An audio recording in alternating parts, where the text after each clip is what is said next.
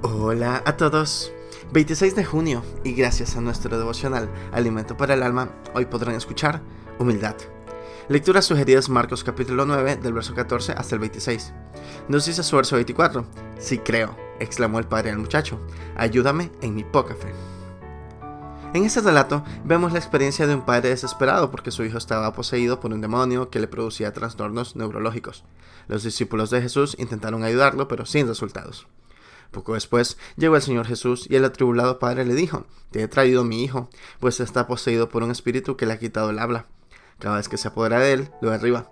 Les pedí a tus discípulos que expulsaran al espíritu, pero no pudieron. Tan pronto como el joven vio a Jesús, el demonio lo sacudió de tal modo que se cayó al suelo. Jesús le preguntó al padre sobre la evolución del problema y con desesperación dijo, Si puedes hacer algo, ten compasión de nosotros y ayúdanos. Jesús le responde que todo es posible para el que cree, y el padre con humildad exclamó, sí creo. Ayúdame en mi poca fe. Como respuesta al Señor reprendió al espíritu y el joven quedó sano. Este relato nos muestra la humildad de este padre desesperado que pidió ayuda.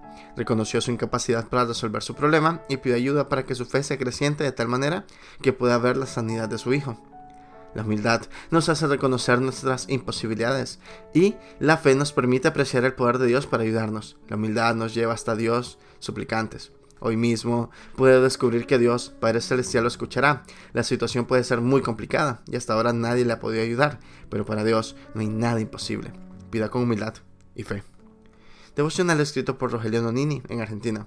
La humildad permite recibir la ayuda de Dios. Muchas gracias por escuchar.